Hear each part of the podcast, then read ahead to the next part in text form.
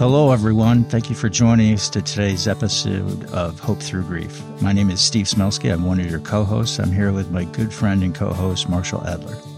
Hello, everybody. Hope everybody's doing very well today. Today, we're going to do a part two episode of the follow-up to our discussion with Mitch Carmody, and we had talked about signs, and this will be the part two for that discussion. Steve, I just want to uh, make sure everybody enjoys this part two as much as I enjoyed part one. It was fascinating to hear all the different parameters and different avenues that you can see through the eyes of somebody looking for what you probably wouldn't look for otherwise. So I think it was a very interesting and enlightening episode one. I think episode two will be more interesting and more fascinating for the um, audience. Thank you, everyone. Have a good day and listen to the rest of the episode. Hope you enjoy it.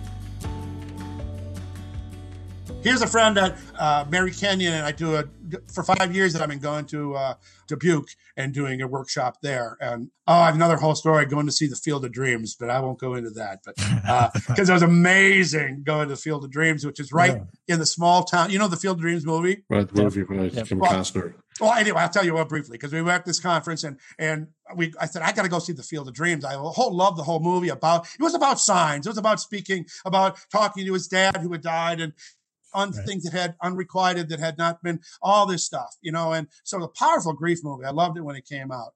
And so I said, I got to go there and I want to go. We went Sunday morning. I said, I want to see the tour. It was Sunday morning, small town in Wisconsin. It was closed for church, you know, so. It was closed Sunday morning. We were driving back from Dubuque to uh, Minnesota, and I parked. And we, let's walk around and see the Field of Dreams. So we did. No one was there. Then all of a sudden, about six or eight cars come pulling up. All these old farts get out, dressed in period uniforms, and they start playing baseball. They said, "Let's play ball." And my wife goes, "Are you kidding me? What is going on?" So we went and asked this guy, what is going on here? He goes, well, they're closed Sunday mornings. They let us use the field on Sunday mornings. And we're we're an old, old, old bunch of old guys that get together for a league. But to see them out by the corn on in the fall, it was just like, I mean, I put a picture on Facebook today because it came up. Uh, the memory of four years ago. And I put it up on Facebook because this year there was, they were building a whole new stadium, Field of Dreams, to have a, a Yankees and uh, a Red Sox game. Uh, but because of COVID, it was canceled, and they're and they're they're tearing it down. Sad enough. But uh, when we were down in, in Iowa, the woman who put the group on, she said uh, her grandson had died, and they're having a balloon release for her grandson.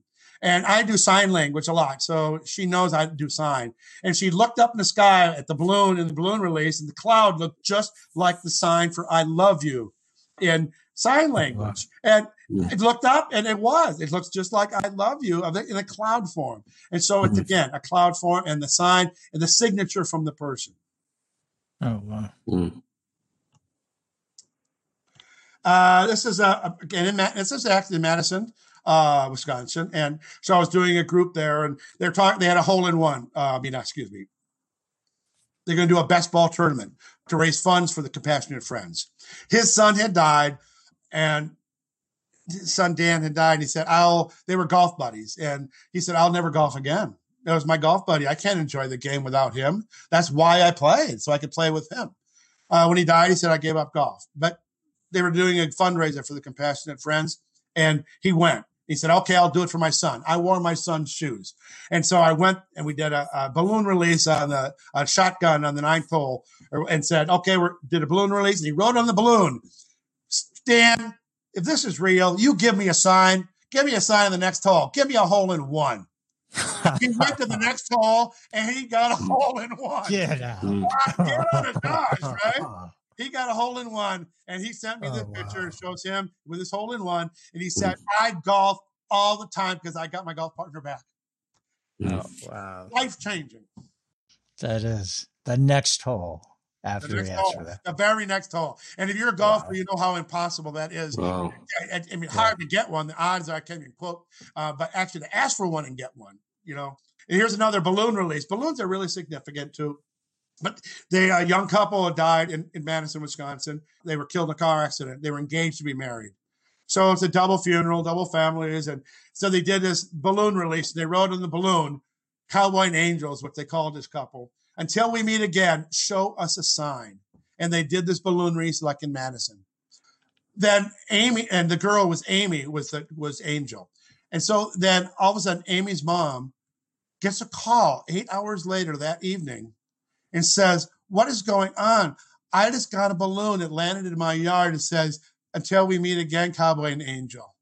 I, and it said, love. I mean, on the bottom, she called Amy's. It was her, landed in her cousin's yard in Green, near Green Bay, eighty miles her away. Her cousin's yard? It landed in her cousin's backyard, who didn't know anything about the balloon release, and just said, why is this balloon in my backyard? Where did it come from? Of course, then when Amy got off the floor and said, are you kidding me? It, we let a balloon release in Madison. It went to Green Bay and landed in your backyard. Again, wow. you, that's why this is in the slideshow. I get this from people that say, no one else is going to believe us.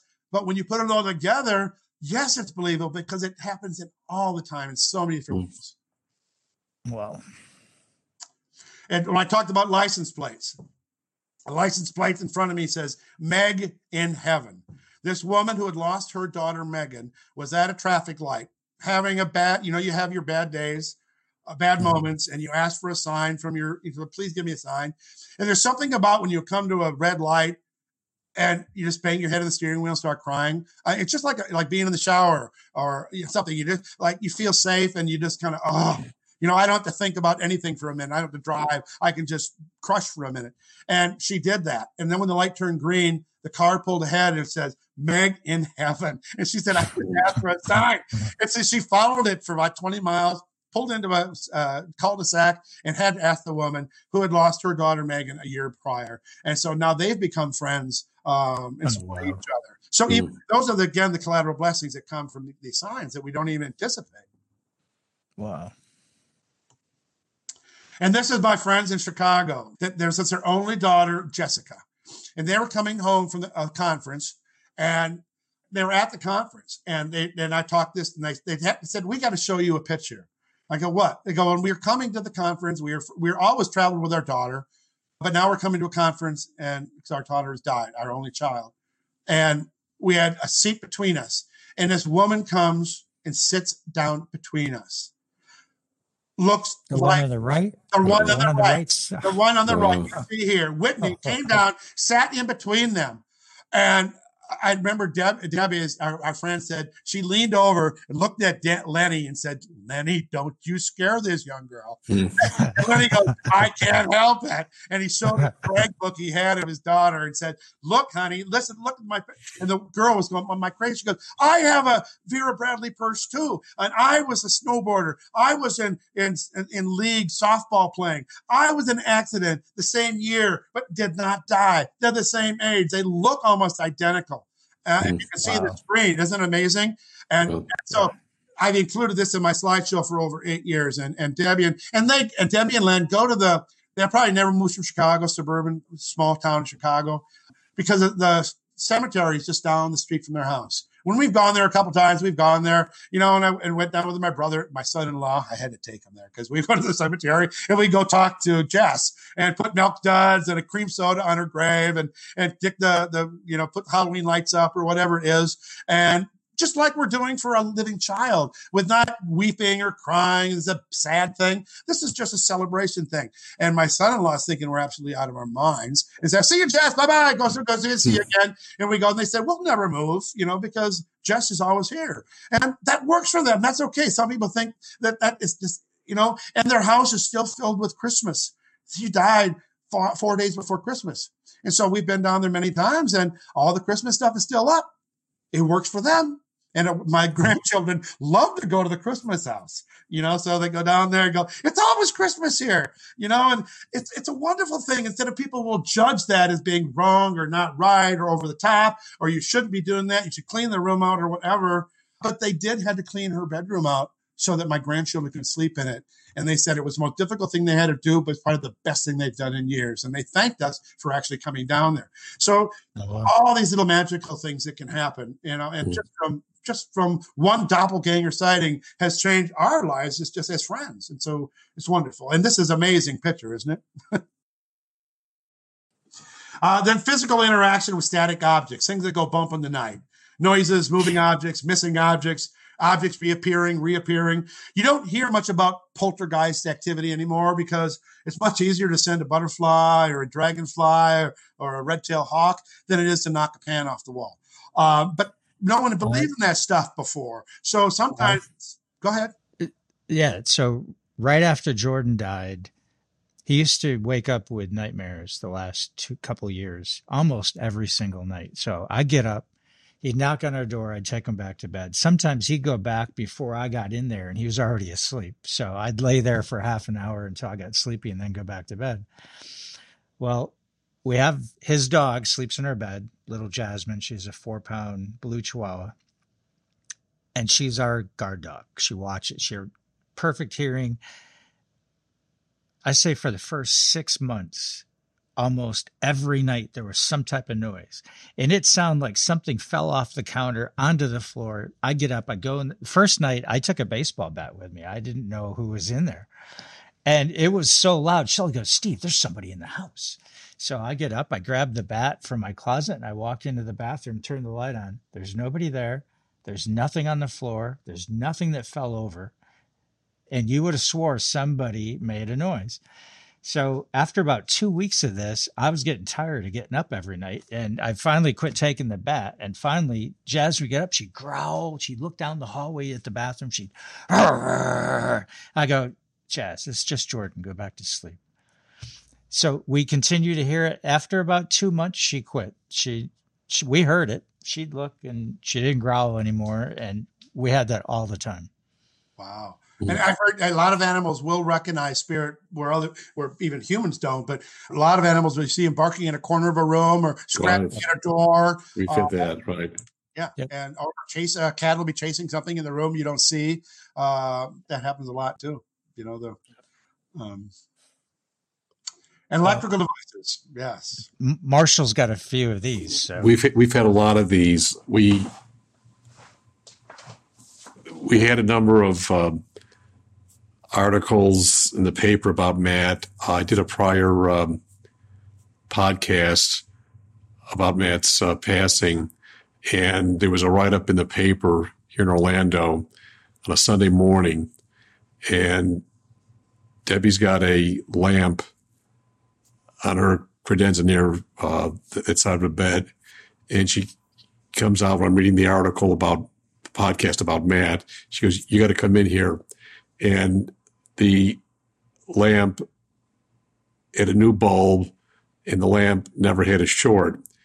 And Debbie goes, "This is like, you remember that old commercial, the clapper light? You'd clap and go on and off. This this wasn't a clapper light." And she goes, "I think this is mad." I go, "What do you mean?" She goes, "Talk to it." So the light's on, and I go, "Matt, is that you?" Again, this was the morning that there was a article. It was on the front of the editorial page of the Orlando Sentinel. It was like a very prominent article about this podcast. And I go, "Matt, is that you?" And the light started flashing. And then it stopped. And we look at this and we go, "Are you with Pop and Mamie?" That was his grandparents, my parents. And it was flashing on and off. Then, as I mentioned, Matt and my mother died within two days of each other. Then my best friend from Buffalo of fifty years, who knew Matt really well, because whenever we went to Buffalo Bills game in Buffalo, we'd bring Matt and he'd see him. He knew my parents. I was twelve years old.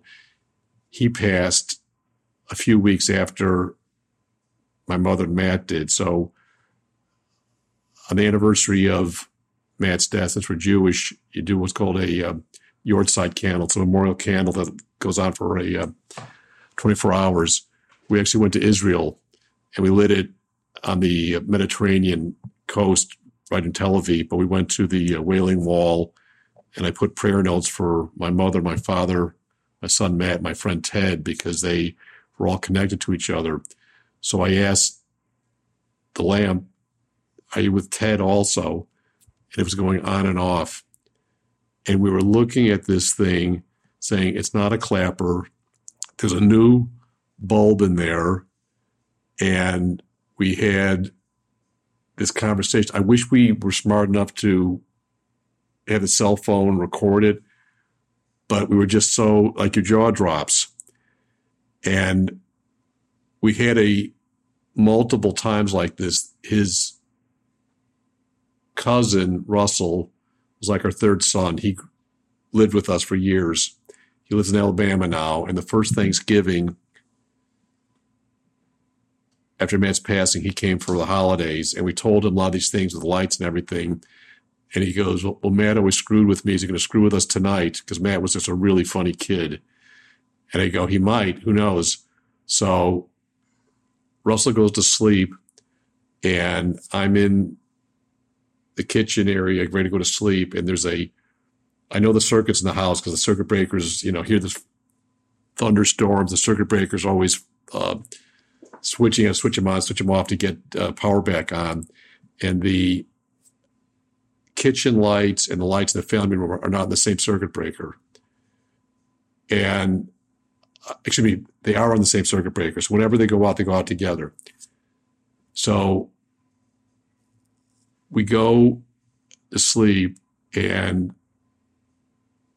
I'm turning the lights off, and the lights in the kitchen just start come on. And I called Russell and my son, David, and my wife, and the four of us were in the kitchen, and the lights went on and off four times, but the light in the family room, which is on the same circuit breaker, didn't. And we're going, they either have to both be going on or not going on. They can't be independent. They're on the same circuit breaker.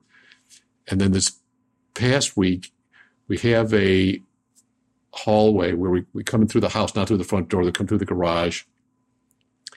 And it's been months now where there's two lights in the ceiling, and we'll just they'll say, hi, Matt, how you doing? Got a picture of Matt there. And the light will go on and off. And, you know, if the filament was burning out, this would have burned out months ago, but it doesn't. And my son David came home on last Friday, and when he came in, the light was off, entirely off. It wasn't on. And we were just talking away from the on-off switch. No, nobody was near the on-off switch, and it just went on. And we all looked at this like, just the three of us are here. The dog's over there. Nobody bumped into the switch. We were not close to the switch, and it went on. And we go, it's got to be Matt. And then when he was leaving on Monday morning, it went on and off as he was walking out the door. And I know this house. We lived in this house twenty-three years. None of these things happened with the electrical issues. And you, you mentioned about the things falling. There was a time where there was a picture of Debbie, actually, that was in a, my wife, Matt's mother, in a bookcase behind a book or something. It was just stuck way back there. And David was home, and he heard something fall, and he saw the picture on the ground. And we're going, how in the world did that happen? It was behind something. It wasn't loose. And it was just inexplicable. And then maybe the same night, a very short time later, our dog went to Matt's room and just put her head like in the corner and was just barking at something in the corner of his room, which she's she's ten years old. She never did that. And we're saying all these things together. None of these things happened before, and especially the electrical stuff. It just it doesn't make sense from a, a electrical outlet standpoint, because if it's a short, it should happen, or, or if it's a, if it's a you know the filament's going burning out, it'll burn out. This has been going on for months and doesn't burn out. And it's just these bizarre things. It's, oh, it's just one little thing, but it happens time and time and time and time again. Do you always say hi, Matt, when it happens? Yes. Yeah. Debbie does. She does a picture of Matt. Yeah. And she always says that. Yeah, she does. And and, and then it's like the, we, we get a responsive on off. Well, in fact, the woman uh, just yesterday, uh, uh, uh, there's a group, Parents Helping Parents Heal, and they talk a lot about signs where other groups don't talk about it as much. Um, and their conference was, conference was canceled too. But um, she sent me a picture. She said, "Mitch, what do you think of this?" And and she has an outdoor nightlight that was just blinking on and off underneath her uh, castor bean plant. And she said, "I, I was talking to," she said, "Casey, is that you?" Her daughter who died. "Casey, is that you?" Then it would blink, and she goes, "Seriously, if that's you, Casey, blink twice. Blink, blink." You know, and she has a yeah. movie of it. She yeah. posted it on Facebook yesterday, and I, I wrote her back and I said, you know, well, that's wonderful. Yes. And it's underneath the castor bean. The castor beans is Palm of the Christi. It's the, the, the palm of Christ. And I mean, there's a lot of other symbolism. I look at everything when I see where it happens, why it happens. And, and I said, and I was going to call my son Casey, like you spell it, K A S E Y is the way her daughter was named. And I want to call him Casey. And then another woman who saw the post, she goes, "Well, my initials are K C too." And she goes, "I've been waiting for a sign for so long." So three of us got a sign just from them sharing that blinking light sign. Wow. And I told her, be sure, if you ever see the mo- uh, the book, I've got the book. It's called Thy Son Liveth. And there's a movie with Sarah, um, uh, Sarah Sarandon, I think, in it. But it was a written in, by a woman in the eighteen hundreds. No, not eighteen hundred. During World War One, her son was in war in, in World War One. But before he went, they lived on the East Coast or uh, Maine or uh, Maine, I think. And and he used they used to mom. They both mom and son would practice with those those lantern things that do the lights. You know, like they use on the ship for the code, mm-hmm. Morse code with lights. And so they they both knew to do Morse code. And then he went into the service because he knew that, and he be, got he went in you know on the, in the Navy, and he was Morse code guy on the ship with the lights. And he was in over in uh in the in the European theater, and you don't hear news back as much. And the lighthouse in the harbor started blinking to the mom, and she goes. She goes, "Oh my God." And she started writing the blinking down because it looks yeah. like words, because she knew Morse code. code. And it was, she wrote a whole book from wow. her son, the war, saying how it was during the war that he's over there helping. He goes into the trenches to warm up the, the soldiers that need some help. And he's involved in the war. And I mean, this whole thing. And, and, and, and I love the, the most important phrase I loved in the book was that it said, mom, and mom, or he, mom asked him, "Well, what's it like to die, honey? I miss you so much." He goes, "Mom, it's like a young schoolboy jumping out the school door on the last day of school." Mm.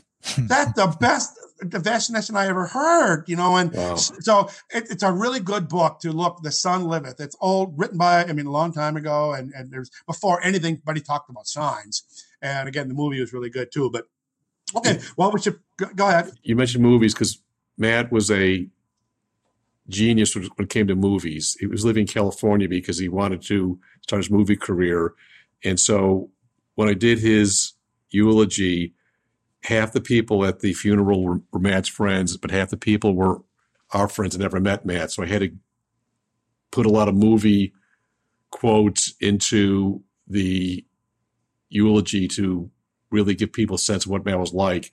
And one of the movies that I used was Ghost with Demi Moore and Patrick Swayze.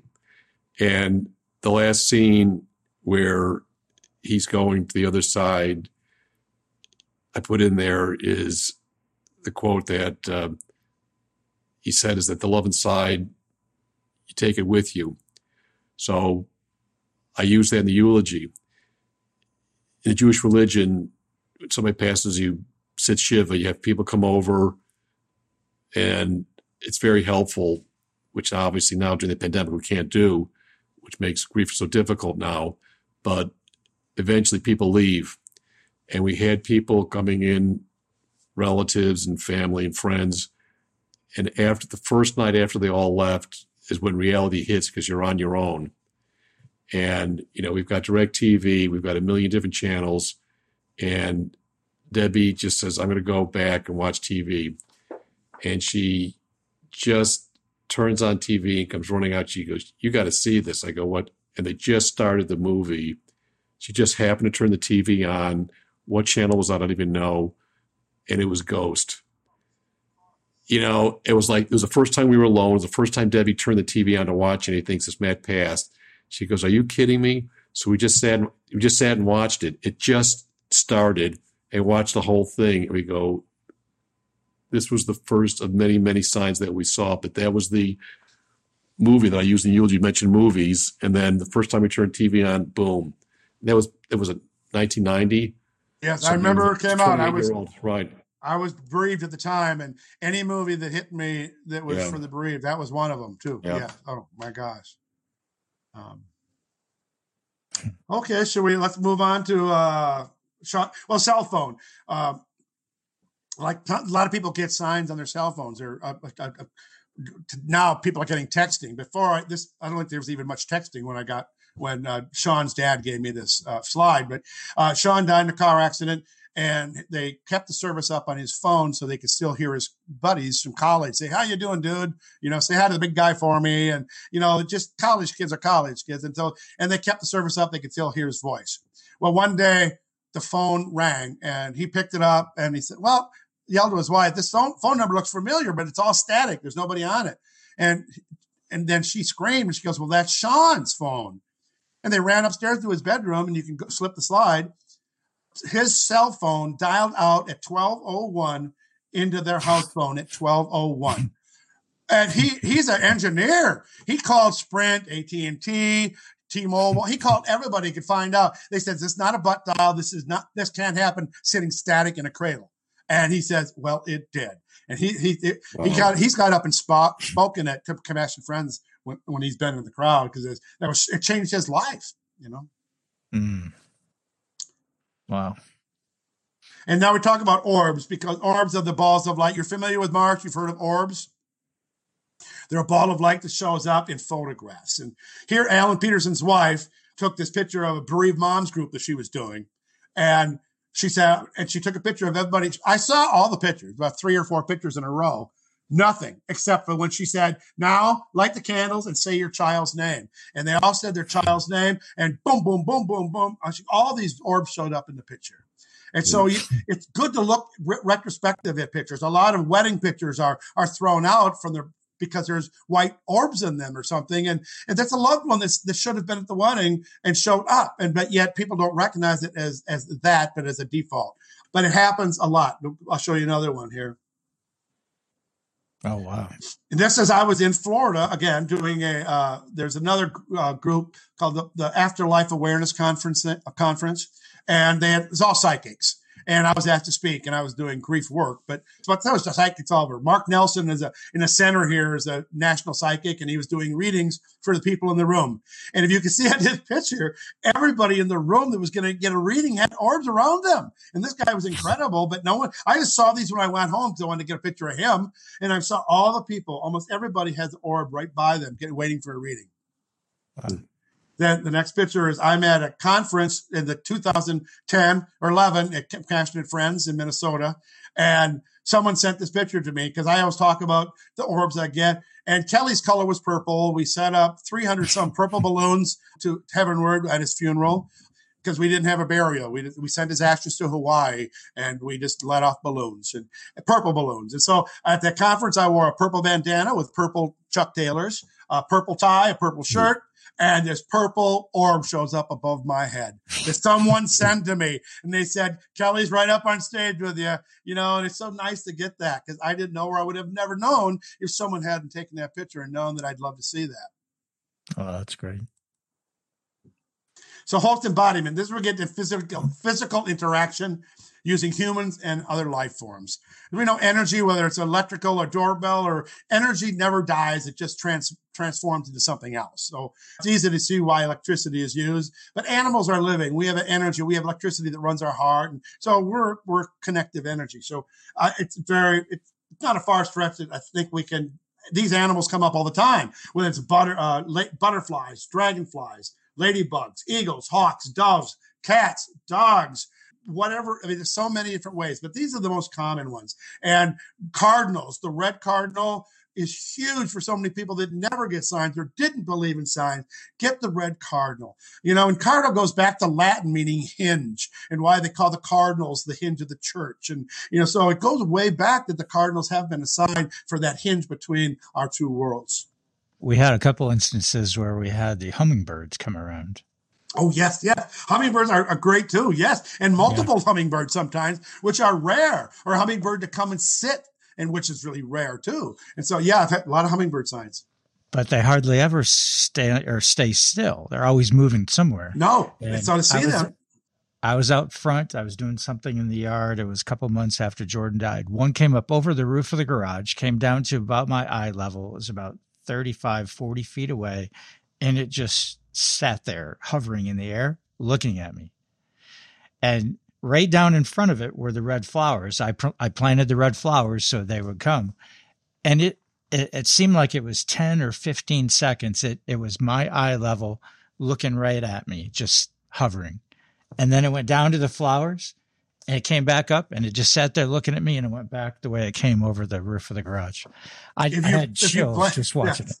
it. It chills. I know. If you plant it, he will come. You know, that's just right. Like the, the dream, you know, believe and, and plant. And yes, I mean, I, I I quit cutting milkweeds in my garden on the farm. I, I nurtured them. I miracle growed them. They got six feet tall, so I could draw, my, uh, you know. And I'll, I'll tell cool. you my my uh, uh, butterfly story coming up here. That's right here. Perfect timing. Luke's Woods. My this is my picture of my niece and her husband, and their son Luke, twenty-eight years old, had taken his life. He'd had some issues of depression through his life, a real loner. They lived out in the country. He had his own like five acres of, they call Luke's Woods. And so he hunted there, kind of an introvert. So he built uh, tree houses when he's growing up. And but it was his area where he just felt the best. And and so they put a big sign up, said this Luke's Woods after he died. And I couldn't go to the funeral. I was speaking somewhere. And I went up there about almost a month later, which sometimes is really a blessing. You, you, you can show up a month later, Uh, when all the other stuff has happened, you know, they've gone through all that and the shock is worn a little bit, or th- just trying to make do with so many people giving you uh, uh, so much support that can be overwhelming. Right. So we had, a, I said, we talking around the edges. We didn't sit, talk grief stuff right away. I'm a grief guy, but we did. My cousin, I said, let's just go for a walk. I want to see Luke's Woods. So we go walking through the woods and walking through the woods. And, and she said, um, I said, do you ever get any signs from Luke? And she goes, monarchs. Monarchs all the time. And I said, oh my God. Oh, I, I, in fact, I said, I have a monarch at home on the farm that I brought in. I showed the picture of it here on the screen that I, I had pictures on a slide, which didn't show up. But I mean, I had gotten this caterpillar inside and I saw him the first time I ever see a caterpillar spin his cocoon. I mean, cocoon or, or chrysalis uh, in a matter of minutes. I thought it took them forever. They just turned their skin inside out almost and formed this cocoon or chrysalis. Wow. So I saw them actually form this chrysalis. And then it, it, again, it turned that beautiful turquoise and the gold dots on it. And, and then, but it was turning this color. It was completely transparent. You could see the orange and the black. And I go, oh my God, I, I, I want to see it come out so bad, but I got to go drive two hours up to now then, Minnesota and I, to see Luke's Woods. So I spent the time up there. So we're up at Luke's and she says the monarch and it reminded me, you know, so we talked. I'm glad we have a good talk, but I'm kind of anxious to get going because I, w- I want to see my monarch come out. I've been waiting for a long time.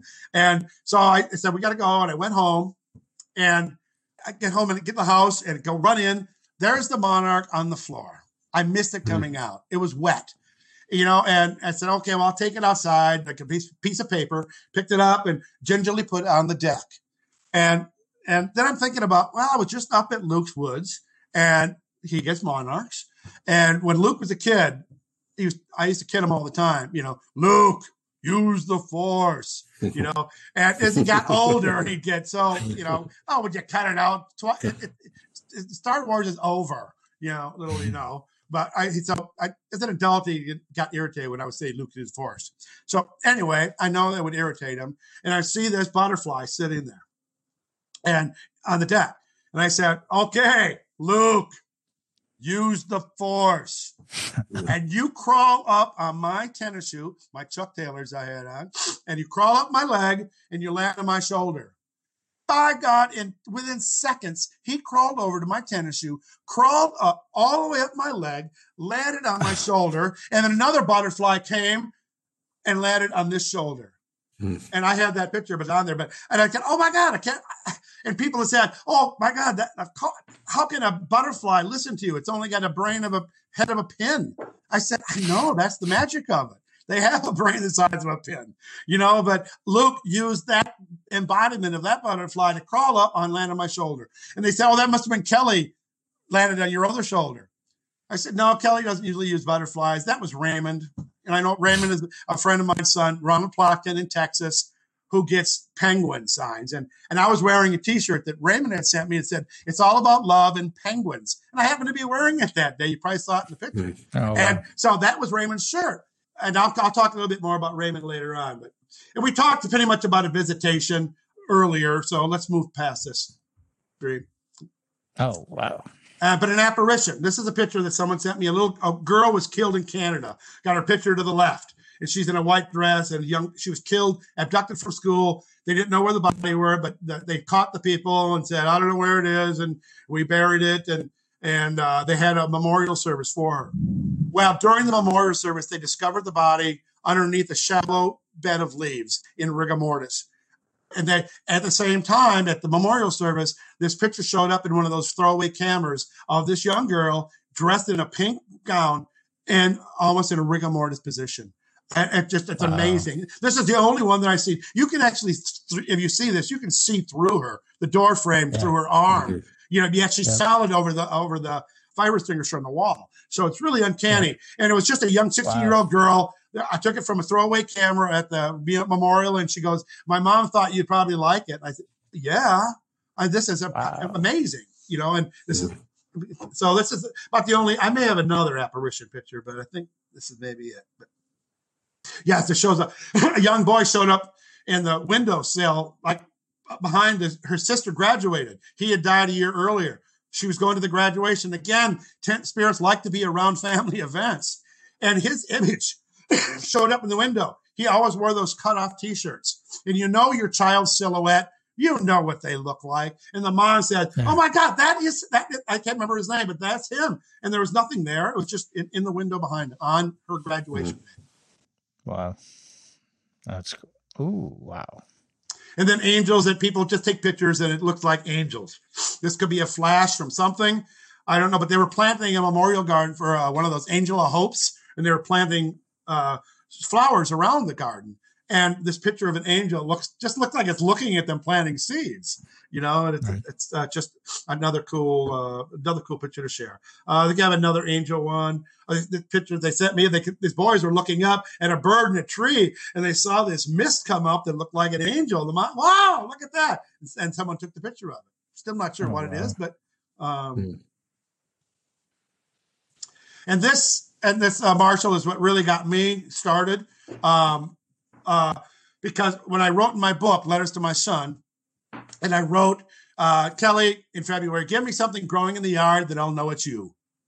And I, I said earlier, a corn stalk grew up in our yard. Well, actually, three corn stalks grew up in our yard in a perfect triangle pointing southwest. And I'm looking, putting things together. Southwest is where we had the miracle healing in Mexico. And I said, that's Kelly just saying, "Thank you, Dad, for Mexico." And and I thought, oh, my God, getting corn, in a, point of an arrow. I, I'm sad. I thank you, Kelly. Um, growing in the yard's a miracle anyway. I asked him for it. But then my daughter comes home with school. She's in fourth grade, brings home a book called The Three Corn Stalks. And it was about a sac- it's a sacred symbol of Mexico. So, again, I was validated. And I was fine with that. But then on December first, on his Angel Day, his first one, that first horrible one where it becomes so real because now you're starting to live memories of the death and not dying and prior to. So it's a whole new uh, memory base. And, and again, you have to t- remind you how awful that day is. But a mourning dove came and flew at our glass sliding door. And I was looking at it. So I go, what is it? And it's in snow in Minnesota. And I didn't see a mourning dove that late in the year before. And I opened the door and it looked at me. And I, I, was, I went outside and it kept walking away from me. So I followed it in my bathrobe and I walked out and it flew over the corn stalk that was in the snow, and all the three corn stalks that now had died. And one was laying in the snow and I looked at it. There's all that's left. And it's like, okay, what am I supposed to look at? And I never would have gone out there unless this mourning dove had come to the door. So it, I went over there and I pulled the corn stalk up, and on the corn stalk was one ear of corn as big as my baby finger. And when I pulled the horn, it was back, it was all moldy and black. And I thought, I'm just going to throw this down. And I looked at the husk, and it had stained the back of the husk, capital D, capital A, low, smaller font, capital D on the end, clearly says dad in ink, yep. um, in, in, mm-hmm. in mold ink. Uh, so that, yeah. that changed everything for us. And then, so even my daughter saw it and says, oh my, my, where's my name? You know, so I said, I think he's doing really good using mold for ink and getting mm. to me on a cornstalk that I never would have found except in the morning. To, I mean, blah, blah, blah. You could break this down. You'd never be able to find it. But we did. And that prom- promulgated me to write my book, was that sign. And then when I was that, in. That, oh, wow. So that that, that Iroquois with. Oh, wow. That's, that's cool. Where I said, I've got to share this with people that other people can have. And I've had the, the other ones that I've experienced in life, dreams and the, the Christmas cactus and stuff. But this was a specific request that I got, and I and very legible to most people, and I've showed it to many clerics, and people say, "Oh my gosh," you know. And so, and I still have the original, and it still looks the same. But so here's Raymond. Uh, this is the shirt I was wearing, and asked me for a sign because I was in t- uh, doing a workshop in Texas, and and we were talking about uh, signs, of course. And um, I said, you know, be, be bold enough. Like this, I said, I asked my son for a sign. Ask for a sign, but be realistic. Don't ask to see a penguin in Texas. And this man stood up in the back and says, I beg your pardon. I go, what? He goes, well, I'm Ronald Plotkin, and my son, Raymond, died and of the of the swine flu when the swine flu came around. He He's mm-hmm. one of the casualties of swine flu. And so um, he said, but he loved penguins. And so when he died, we adopted a penguin at the Houston Zoo named Ramona. So don't tell me there's no penguins mm. in Texas. And so, so we laughed about that. And I said, oh my God. I, I mean, I was just making a metaphor, and I'd never used that before. I don't know why I said penguins in Texas. It just came because we were in Texas, I guess. And, you know, and I, anyway, I didn't even think about it. It just came out. But what happened after that workshop now is that people all over the country now, on his yard site or on his birthday, they will send a penguin. My granddaughter on his birthday sent him a penguin that she won a, a painting she did at the county fair. And she said, and I got first prize. I want to send it to, she calls him Uncle Raymond because he's Kelly's friend. And she said, I want to, I want to send it to, to Uncle Raymond's mom and dad. And so, oh my God, they loved it. So since then, now go on the next slide. You can see a, a I think a picture of their penguin shelf.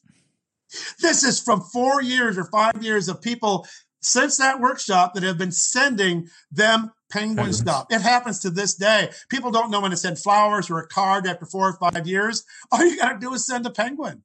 You know, mm. I get Garbage Pail Kids cards once in a while from somebody else. Send me one because they, that's it. Not a big note, nothing fancy, but you know what that says. So they had to get a whole shelf to hold all that. And I did a portrait.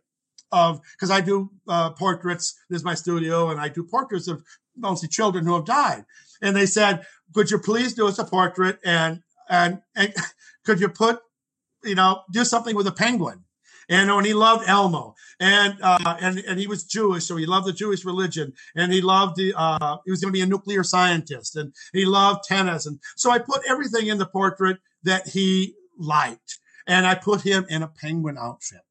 Oh my God. They absolutely went gaga for this portrait. And uh, my daughter thought, this is crazy, Dad. This is, no, this is, this is what they want. So when we did the, the T C F conference in Texas again, when it was in Texas, and I said, I'd like to give away a raffle ticket of a free portrait for somebody from my studio. I said, yeah, just, you know, I said, I got, so two people know what it looks like. I said, Raymond, or I mean, uh, Ronald. Sometimes I call my parents kids, their kids' names, but they love to hear it. But I called Ronald. I said, can you bring Raymond's picture in to put in the bookstore to show people what they could get for the raffle? He said, sure, I'll do that. I'm proud to put Raymond everywhere. So he brought it in, put it in the workshop. And, and during my workshops, I have a sharing session at the end at night, like nine o'clock at night, to talk about signs because there's no time in the workshop. So we talk about signs. Sometimes it goes till two o'clock in the morning. Uh, they've cut that out. They made the Mitch Carmody rule because it went too late. But um, we would sit and talk and share everybody's one hundred fifty people at night, everybody telling their story. And so we're at the front of the ballroom in a corner, and pretty good people are going. It's getting to be midnight, and everybody's lo- leaving except one woman who came in late was just standing there. And she said, I've been waiting and waiting. And I said, can I help you? And she goes, well, I, I missed the conference. I didn't see your workshop. I haven't been to the conference at all. But I wanted to go to the sign one, but I just thought, well, since I'm here, I'll come to the this workshop, I mean, to the sharing session. And so she said, I just have to tell you, I'm a psychic. And I don't tell anybody a psychic when I'm at a brief conference. I'm here for myself. But she said, I just happen to be a psychic. And and I, I, I she goes, I, this may sound crazy to you. And I don't know what your belief is in psychics, but I know you're doing the workshop. But if this makes any sense to you, but there is a young man dancing around behind you like Charlie Chaplin wearing a penguin outfit. I mean, I, I, you, you, this, you can't be. This is. I, I said, have you been to the workshop? Have you been to the bookstore? And she goes, no, it's closed. Everything. No, I haven't been anywhere. Just here. I said, well, I'll give you Ronald Plotkin's name. You look for him. I said, they want to want to take you to the bookstore tomorrow. And so she ended up finding the Plotkins, took her to the bookstore, and they showed him the portrait. She goes, that's the kid that was behind Mitch at the work at that, during the sharing session. Um, again, th- can't these, make it th- up, right? You can't make this up. You know, a lot of people might poo-poo it because he's a psychic, but she had no idea, or she couldn't have lied about seeing the bookstore. But no, no, there's no impetus to lie at a brief conference. No, it's just it's just all naturally unfolds in at the right time, for the right place, for the right people. Wow. Uh, so prior to death communication, I know we're are we how we you guys got to get going at all, or I can run through this no. pretty quick. Okay. We're good. We're good. Prior to death communication, that's, we're talking about what happens before the death. I'm not sure how much I have on here. We'll have to go, go, just go through the next slide and see what we have. December first, like I said, is my son's angel day. And then when my granddaughter was born on my son's angel day and the twenty-third angel day, and I'll talk about that a little bit later about the psychic that called me. But anyway, that she was born on his angel day. And we always have a birthday party because it's Kelly's angel day, but now it's my granddaughter's birthday, which was huge, huge for us to start celebrating instead of crying all day right. or, or sitting in the basement. You know, we, you know, we celebrated a yardside candle and a birthday candle. And so it was wonderful to do that. But this year, an orb showed up, or two orbs showed up, actually, you can see in the picture, one above my uh, sister-in-law, my wife's sister. Mm-hmm. Didn't think anything of it. But then, go to the next slide. The next year, we had a birthday party again. But in between that next, she was again, an orb showed up with my sister and my granddaughter at the, who was there at the, with a cake at the table. And my sister, sister-in-law had a bandana on because she, in between time, had been uh, diagnosed with pancreatic cancer. And then a year later, she died. So the orb showed up above her while she, she didn't know she was sick, but her body knew she was sick. The spirit knew she was sick. And this orb was showing up prior. So, so in this one, she was sick?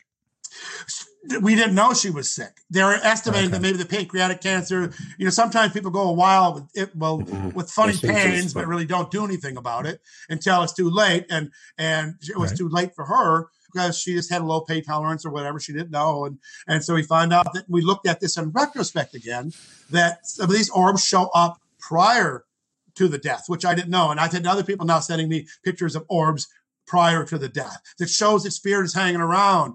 Uh, maybe even the dreams that you said Jordan was having, maybe a spirit was coming to him mm-hmm. before he even died, that they were coming to him in his dreams, that even spirit looks crazy, scary if you don't know what it's about.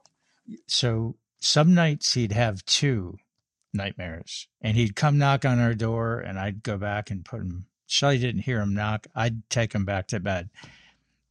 That happened for two or three years. He never told us what the nightmares were about. He wouldn't talk about it. He never did. Never told us. I'm getting goosebumps all over here. I, I just, it's, I think it's very interesting. When you first t- told me that before about the dreams, I'm thinking, God, I wonder if some of the, the relatives, the people are going to greet him or just kind of get familiar with his spirit, you know, to know that he's cool. becoming, you know, and no one knew. He, Jordan didn't know. He's in a guy, you know, he died from that horrible bug, you know. Right. Oh. So this is the toward the end. Now I got I got Ke- Kelly's tumor fighting pictures, which I took out the majority of them because we're doing this is a for the first part is radio. But I wanted to explain that when Ke- we we became friends with um, um, Bernie Siegel, who wrote Ber- Love, Miracle, and Medicine, and uh, it was a salvation that book that we had for when Kelly was sick. And so we he said have Kelly draw pictures of a Pac-Man eating up the tumor. have bind over matter, have him visualize this Pac-Man eating up the tumor. And so we would draw the pictures. We'd send them to Bernie. Bernie would write a note on it and send it to us back. I can't believe that he took out of his busy schedule that time for us. So that's huge. I, and so we had all these pictures. And eventually I went out to, to where he lived. Uh, his wife was dying. And I went to go visit Bernie at his house. That's another whole story. But he had us draw these pictures. So Kelly, in the, the pictures that you can't see, but there's a whole series of them, we thought we had rose-colored glasses on. We thought he was going to beat the tumor, and we're drawing all these positive pictures. But as the pictures progressed, less of his whole body disappeared. Pretty soon it was just his head. Pretty soon there was a line on his head, just showing a huge tumor in the head and just a small face. And then pretty soon there was no image of him at all. And then there was finally, he finally did two. And one is called The End of Pain. And we thought, well, that's what it means. He's end of pain. He's going to beat the cancer. But when we looked at these, which I took out from his trunk of things almost eight years ago and looked at them in a different light now. I'm not, I'm not, I'm twenty some years bereaved at this time, not just having died. I didn't put anything to it together. These were fighting pictures. These weren't grief pictures. But I see that a child knows intuitively, the spirit knows, it comes out in the art, comes out in the writing. And so his picture that says end of pain, we thought was being the cancer, really was him dying. And we go to the next picture. As you can see now, it was all circles before. Now the broken circuit is broken. All these pitchforks mm. in his head, because he was having so horrible headaches. The pain was so much mm. that finally the tumor blew it apart, killed him. He signed it Kelly, and he says the end of pain. So oh, wow. in his case, the only end of pain that was possible was his death, because there was nothing more we could do. And so was, um, the tumor that was und- undiagnosed in his brain actually was a blessing that killed him, because it, the, the tumors would have killed him eventually anyway, but in a lot less pain. And so wow. then he did one more after this, and he drew his picture of himself with wings and his little stripes of hair. He's got like four stripes, little strands of hair in his head, mm-hmm. got little wings behind him, and he's got draw, a rainbow covering him, and it says God above him with two clouds and a sun. And we go, oh, my God. that that. Now mm-hmm. we look at it. Now he said, end of pain, he went to God. That's what he was trying to tell us before he died. And so it really gave us a downstream comforting feeling that he knew in his own spirit where he was going. So we went from end of pain. And then I'm going to go to the drawing without showing it yet. When you look at this drawing, but because I will read the card. My da- my grand- my daughter then at home, six years old, wrote us a card on Easter morning. And she made us green eggs and ham for breakfast, you know, and, and the best she could. We had it set up for her. Mm-hmm. And, you know, we're bereaved parents stumbling out our first, you know, holiday after Christmas and, and New Year's. And, uh, we sat down at the table, and she made a card for us out of a spiral, little small spiral notebooks, stapled it together in her six-year-old writing. And the cover of it, if you see, looks just like the cover of the last drawing Kelly did, which he did in the hospital. These weren't drawings that Kelly, that she had ever seen. These were drawings in the hospital that we put away. But she drew the cover of this card, the same angel with the three spikes of hair out of the head and the rainbow atop. And she said, and I'll re- I, to mom and dad. Then page the next one. Please don't be sad just for me. I am happy. I, I hope you are happy. Next one. I love you, and I am glad up in heaven, but I miss you. Next one. Oh, wow. I make Megan do it, but I put it in her brain. Next oh, one. Wow. And Kelly said, Happy Easter, Mom and Dad. She's writing from Kelly. I make Kelly do it, put it in her brain. At the time, we said, oh, how sweet, honey, and we put it away. Didn't think anything of it, really. We were just we were so shell-shocked, numb, that we thought this is so sweet of her to make up this little story. You know, and then years later, we oh, pulled wow. this out, and I show, I worked at an elementary school, and I showed this to preschool teachers, and they said, that is not the ability of a child that age. And the way the way she said it, I make Kelly do it. I put it in her brain.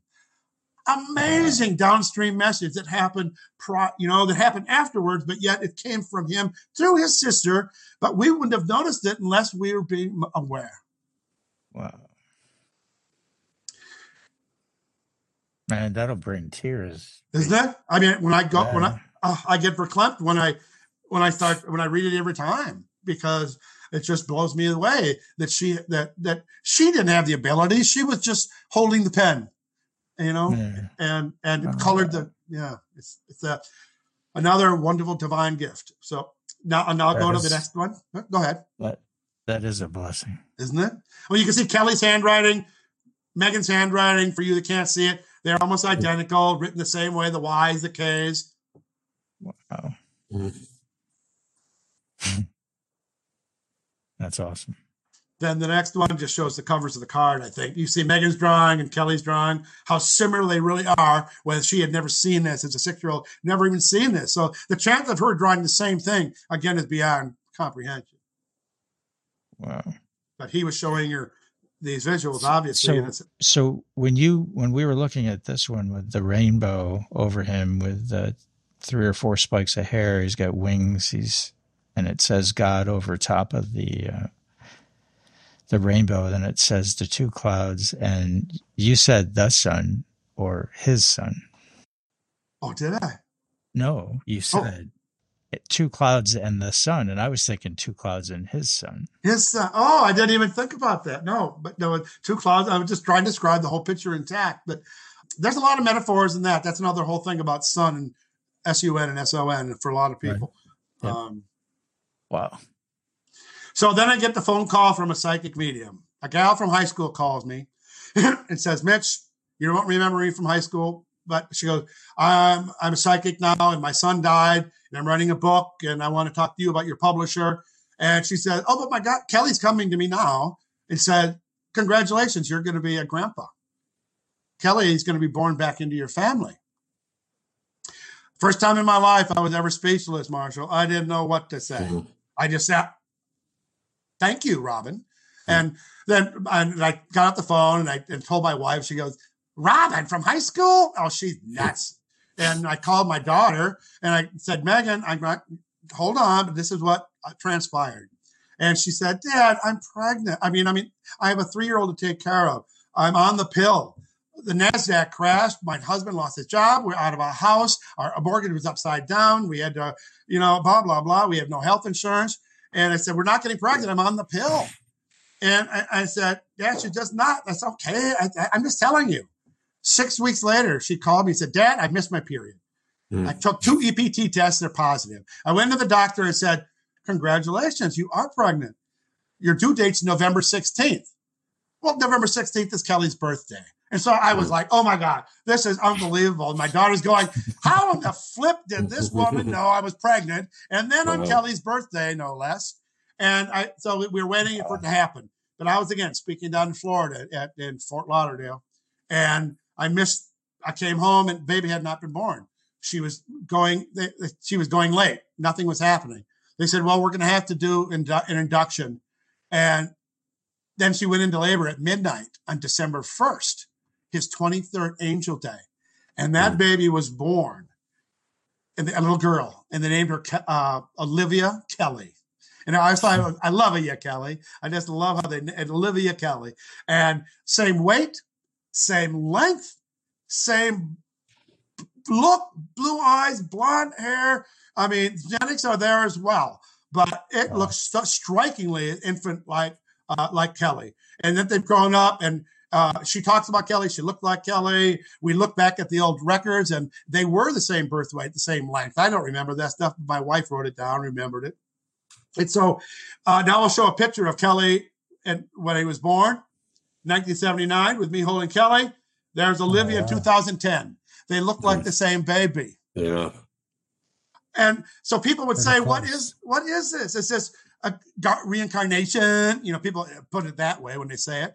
And or guardian angel. I said, you know, I don't know what to call it. I just call it wonderful. Uh, I, I don't, I don't, I can't explain. You know, we're just arrogant, hairless apes trying to figure it all out. We don't know. We're guessing for the most part. So I said, I don't care. I just believe. That's what faith's all about. You believe. And I believe. And this just validated my belief. And so now another picture of her growing up. Not, I, I have probably more, but there she is again. And she talks about Uncle Kelly all the time.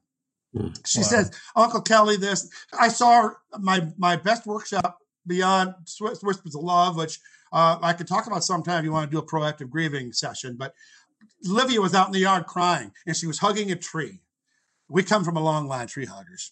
And she was hugging this tree and crying. I said, honey, what's wrong? Did you hurt yourself? She goes, no. I go, why are you hugging a tree? She goes, I feel better when I hug a tree. I feel Uncle Kelly when I hug a tree. I go, you do? She goes, yes. And I've been hugging the tree and crying because I miss him. And, you know, it's so weird to have this conversation when he's been dead for twenty-three years. I mean, no, twenty-eight years at this time. She's five years old.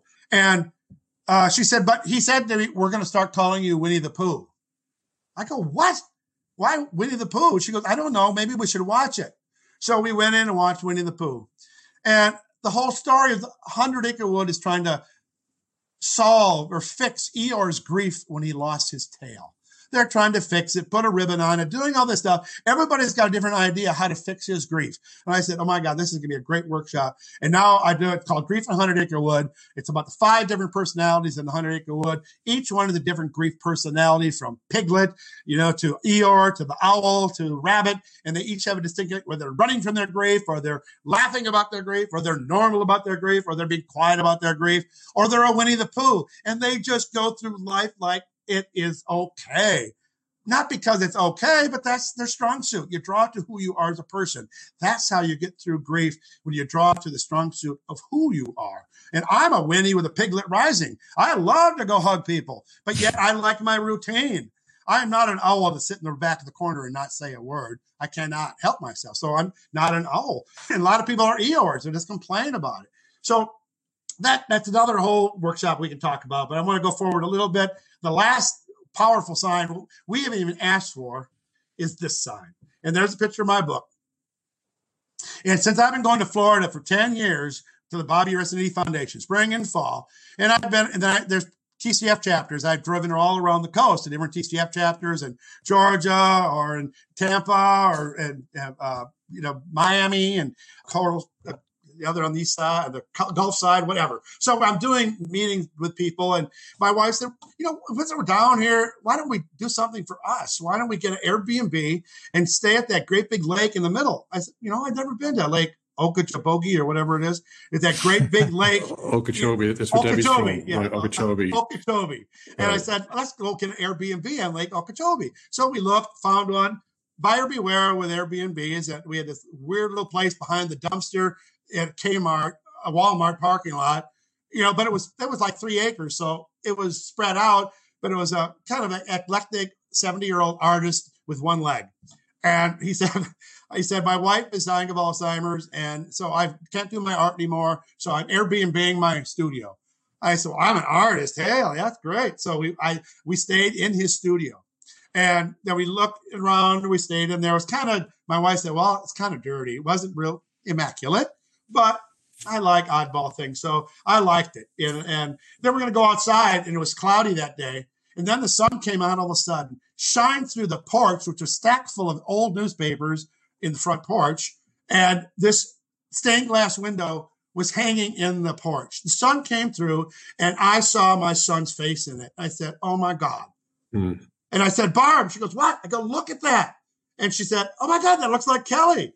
I said, I know. So I ran his, I ran to the artist's house, brought him back out, and his, you know, with his limpy, with his artificial leg, and he had to come out. I said, I got to show you this, and and I want to buy this. And I, I said, oh, everything's for sale. I said, well, I'd like to buy this stained glass window, and uh, he, I said, okay. And I said, well, can you see?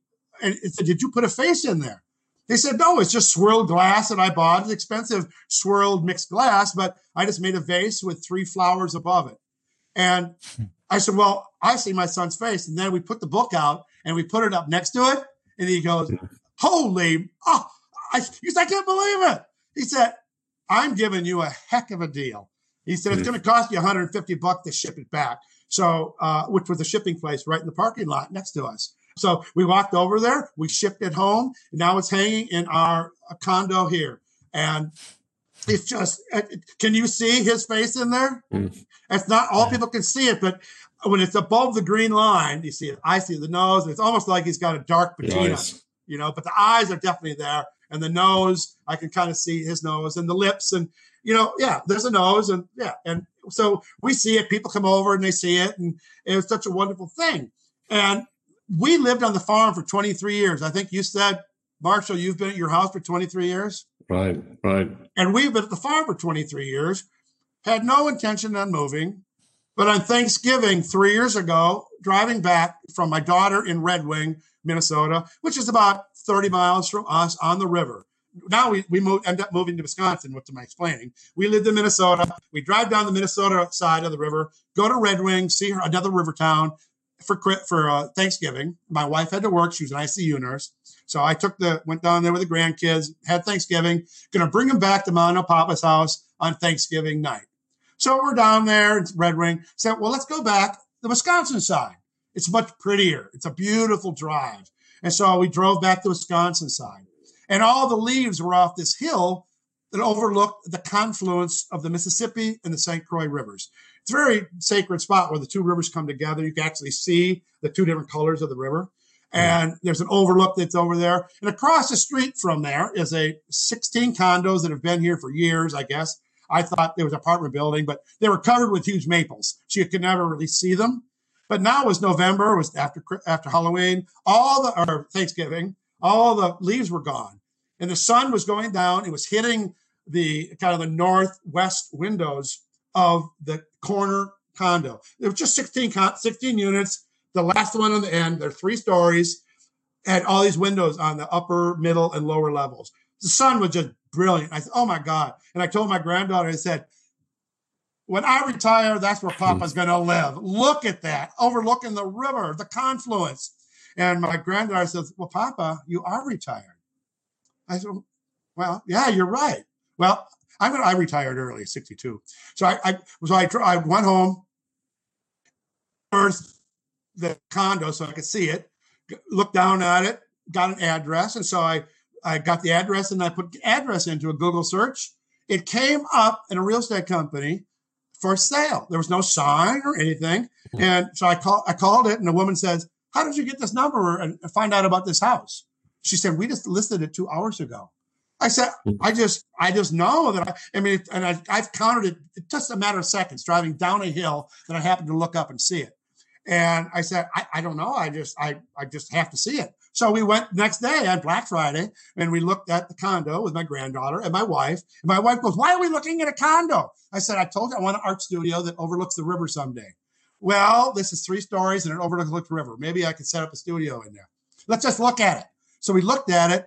And as a man, I didn't even look in the garage or the water heater or anything. I just said, okay, I want it. The studio downstairs would be perfect. The look of the river is perfect. I like it. We can sell the farm. And and the, and the woman says, well, okay, you want to think about it a little bit? I said, no. I said, how much are they asking? And I said, okay, I, I bid three thousand dollars underneath what they're asking. And I said, I'll just, I'll put this bid in. So we did. And my wife still thinks I'm crazy. We had not planned to move or do anything. twenty-three years on a farm. We had horses. You know, we had three horses. Uh, uh, and, and so, but I put the bid in. On December first, Kelly's Angel Day, thirtieth Angel Day, the people called us and says, we've accepted your bid. And the real estate agent said, I didn't tell you I, after I talked to you. She goes, my son was also born in nineteen seventy-eight. He died fifteen years ago. So I know how important this is for you. And she goes, I can't believe your son found this for you. And I said, I can. And so when we finally get this piece of glass from Florida and now hang it, Uh, this is his like his third. This will be his thirty-third year, December first now, and it's and I've I've been like retired from a lot of other things. It's been a huge uh, uh, turning point in, in doing stuff in our whole life, and it's like Kelly said, Dad, you've worked hard for thirty-two years on on my journey. It's time for you to take a rest and and just do your artwork. And I've been doing pencil sketches. You can see some behind me, and the pencil sketches I've done for thirty years since he died. Now I'm doing color. I bought colored pencils, and I'm doing colored pencils, and I don't, I'm not doing grief portraits anymore. I'm doing less grief workshops. COVID helped do that. The collateral blessing of that for me was not traveling and getting to like staying home, working in the studio, working on my third book, and knowing that this is Kelly where he wanted us to be. And even my granddaughters say, Kelly wanted us here for sure, Papa, you know, and look at that glass. It looked just like him. And so that is, this is kind of the end of the, of, of the slides, because I want to show after thirty-three years, it still happens, you know, when we listen. Wow. That's fascinating. I mean, the whole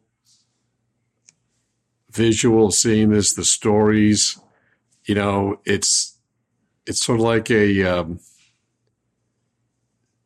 jigsaw puzzle. I, I've, I've said this before. I was talking about Matt's passing by suicide, but I think it actually relates to these signs.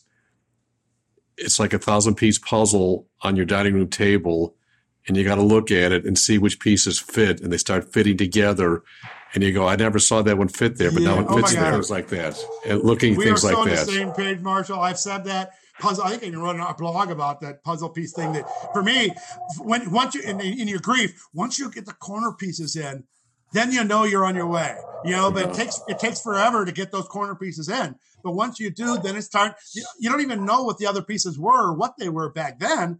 But when down downstream, you start to go, that's why that happened then. That's why that happened then. That's why that happened then. And when this happened, this was the last This this piece of glass was the last piece of the puzzle. My wife and I both said, he said, we are back to where we were before wow. he died. We don't fit. We, we thought we'd never be able to say we're back where we were before, before Kelly wow. died. That with, so we almost a hundred percent, not totally hundred because we're still have our, our, our days, but right. it, because Kelly is so with us all the time in every respect that we're not grieving his loss because he's not lost anymore. But it's taken a long time, you know, to get to that point. But other people, that's why I want to do this work. I mean, still do the whispers. And so people can get to that point earlier than I did, you know, that I, you know, I didn't have to dr- drink a case of Pabst Blue Ribbon every night for a couple years. You know, I didn't. I, I could have had help earlier on by listening, help from my son, you know. So that's why it's important to, to share this work. Oh, it really is, because, you know, you just see pieces of your own. Like the stories you were telling, like I, I've told Steve this many times, like I dream about Matt every night, but not every night does he, do I see him. And sometimes he's, he's, we've had conversations where it's not a dream. It's like a real life conversation that's happening now, even though he's passed, we're interacting with each other. It's just a different form of our relationship now. What does he look like? You see him in the dream. Yeah, yeah, he looks like an adult. And he was thirty-two when he passed. He'd be thirty-four now. And it's funny how different people see different things. Like um, my son David, I think he told me he had a dream when they were little.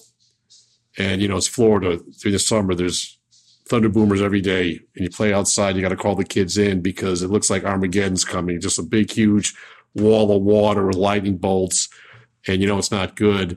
So he was out playing with Matt, and when they were little, Dave used to get scared and, and he used to run into Matt's room, and they'd sleep in bed, same bed together. Matt always let him sleep in the bed together because he was a big brother taking care of him. So they were out playing, and they were little, and I guess during the dream, they grew up and they got older. You know, it's a dream.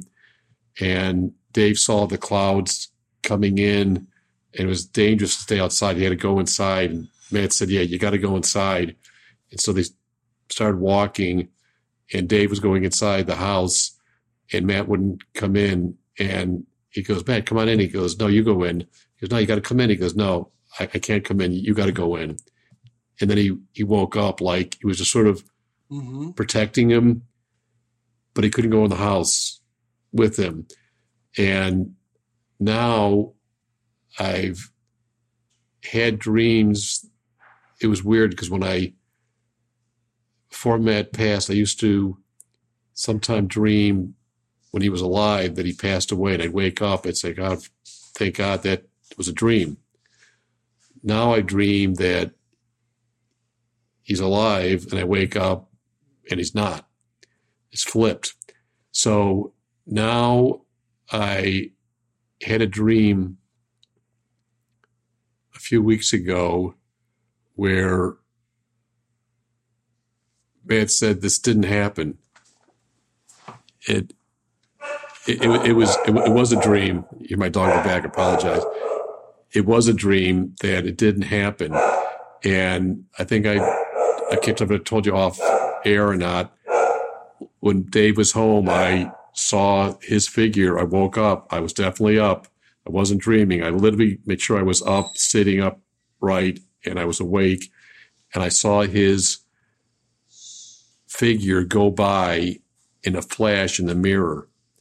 And it was absolutely positive. Like you said, you know your your, your child's outline. You know what they look like from the side, the back, whatever. You know what it is.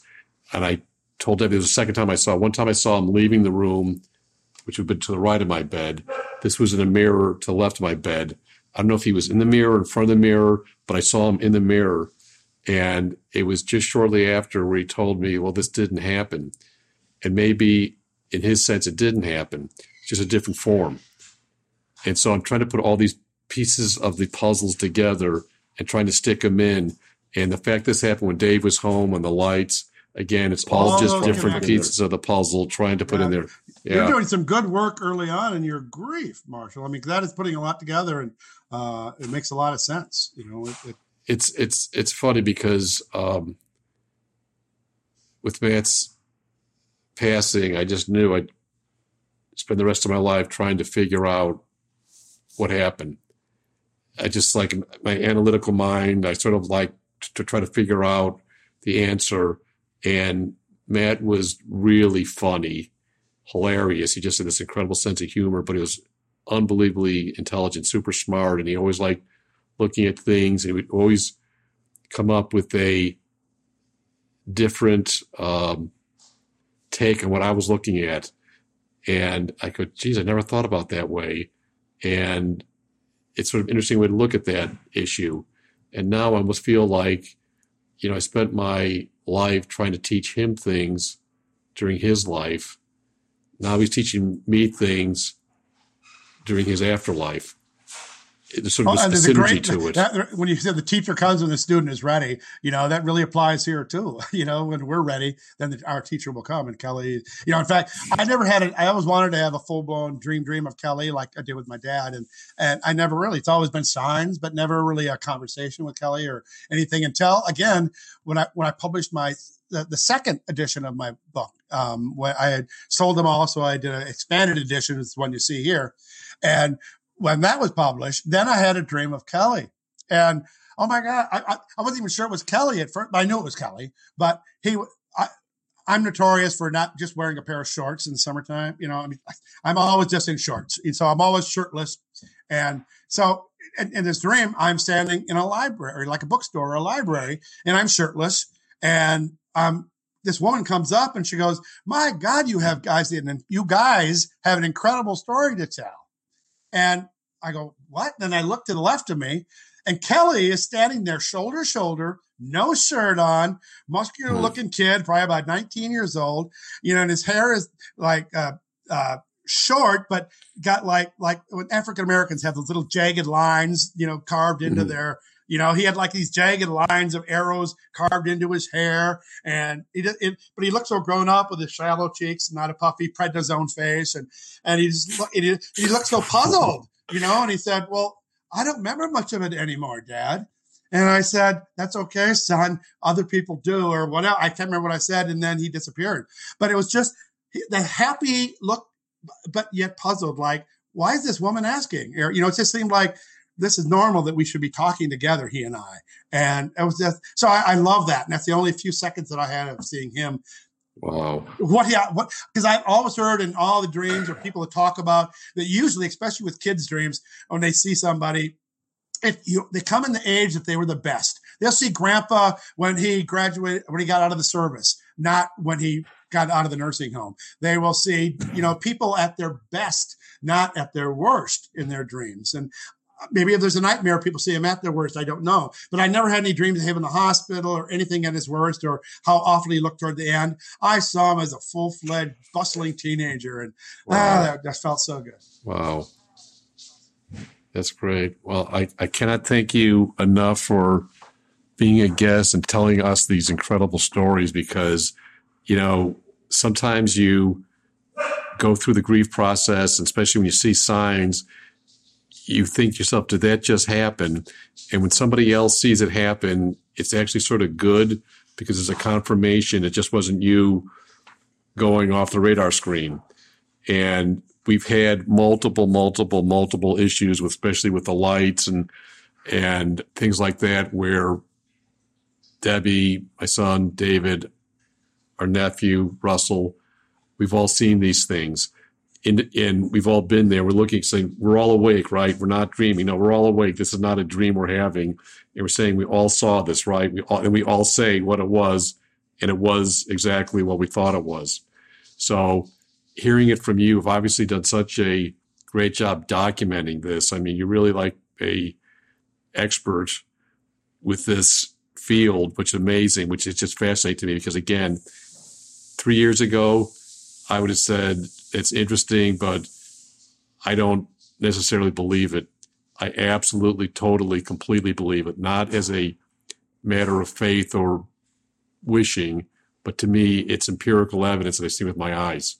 I'm a very cynical guy, and I just think the it is what it does. I invite cynicism. I love cynicism. It gives it gives more validation to the reality of something when you have a cynical view. You know, that yes, no, you know, prove to me. Doubting Thomas or whatever right. in the Christian Bible, you know, prove it to me. Right. You know, and uh, so yeah, I no, I love that because it just makes it more valid, and and uh, I, that's why I want to keep doing this part of the work. But even though I said I was going to start doing less and less Whispers of Love and more about proactive grieving, because I was under the impression that most people, there's books about it all over the place now. And people have wanted me to write a book. And I, you know, writing a book, I, it's like a man giving birth to a baby. I, you know, I did it, I, you know, I've done it twice, you know, and I'm going to do a third one, but it's going to take forever just because I'm joining the dialogue with Kelly. I may not even publish it. I just want to write it because we're, we're conversating, you know, and I'm loving that, but to actually publish it again, I don't. And, and Whispers of Love now has become almost a,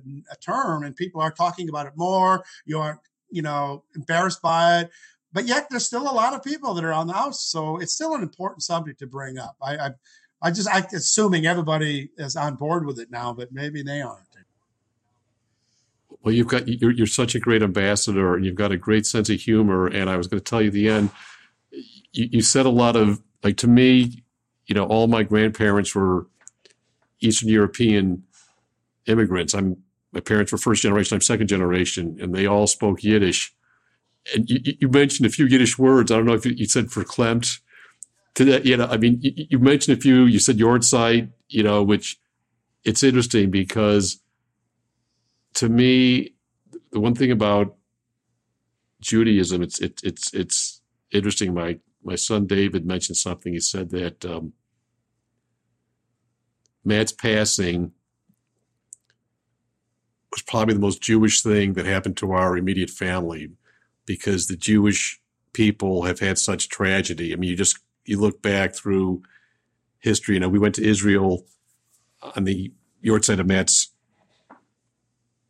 passing, and, you know, we went to Masada, thousand years mass suicide because the, the, they, the Jews didn't want to be taken by, by the, by the Romans. And then you go through Spanish Inquisition, the Crusades, the Holocaust. It's just, and a lot of tragedy, but out of that tragedy has always been a sense of survival and a sense of humor, which to me makes all of this journey they were on and this path of life worthwhile. And I think with you, I can really sense that a lot. You have a sense of survival and a sense of humor that makes you a great ambassador to tell these stories. Well, thank you. And when I meet people significant people, like those puzzle pieces in the life, uh, in our life that help us on this journey. And uh, what's the term? Is it bisharat or bisharat? You feel like you've met this, not necessarily mm-hmm. a soulmate, as mm-hmm. I think it's taken in some respects, but just that significant soul person that you're just supposed to meet, that synchronicity or serendipity. And and so I love the terms in, in the in the Jewish faith, you know, and and I, I make schmaltz too. I love schmaltz. Ronnie Plotkin calls me, he goes, "You're the only non-Jew that I know that makes schmaltz." And I said, I, I like schmaltz. I know it's good for you, you know? Well, we're all related. I said the I've said this joke before. I said, you know, I had so many friends of mine that I grew up uh, Christian, whether Protestant, Catholic, whatever. And I always say that, uh, you know, we got to remember Jesus was Jewish. I said there's three ways you know Jesus was Jewish. Number one is that uh, he lived at home till he was thirty-three. Number two is he went into his father's business. And number, th- and, and number three, his mother thought he was God. So, so you see, you know, he was Jewish. So you, you, we got to use his humor. Oh, you got to use that humor. In fact, Ronnie Plotkin, the father of the penguin guy, he's Jewish. His son is Jewish, you know. And he said, his son, it said, my goal in life, he said, I want to be the first Jewish pope.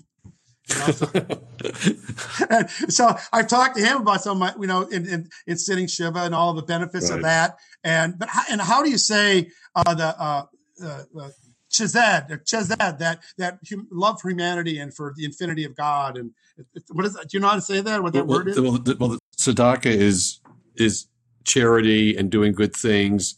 So many of the Yiddish words, there's Hebrew and then there's Yiddish, and they're sort of written the same way, but they're different. You know, Hebrew is from thousands of years ancient, and you know, from from Jerusalem, and Yiddish is former German, Eastern European, after the Spanish Inquisition, fourteen ninety-two, the same time where Queen Isabella was sending Columbus to um, discover the New World. She decided to throw out all the Jews, and and you either had two choices. You had to leave Spain or convert to Catholicism, or the third choice was get killed. So a lot of the Jews emigrated to Eastern Europe, Germany, Poland, Russia, and they needed a language to communicate with each other. So Yiddish came out of that. It's a it's a it's a form of German.